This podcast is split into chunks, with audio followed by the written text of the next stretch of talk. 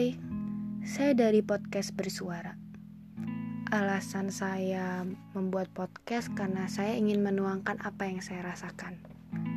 Rasa sedih, rasa kecewa, rasa marah, rasa kesal, dan rasa bahagia. Dan salah satu tujuan saya adalah ingin menjadi teman bercerita.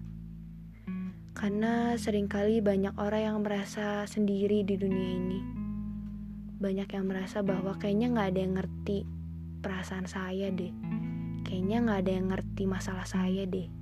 Jadi, izinkan saya menjadi teman bercerita kalian dengan cara mendengarkan podcast-podcast saya. Selamat mendengarkan.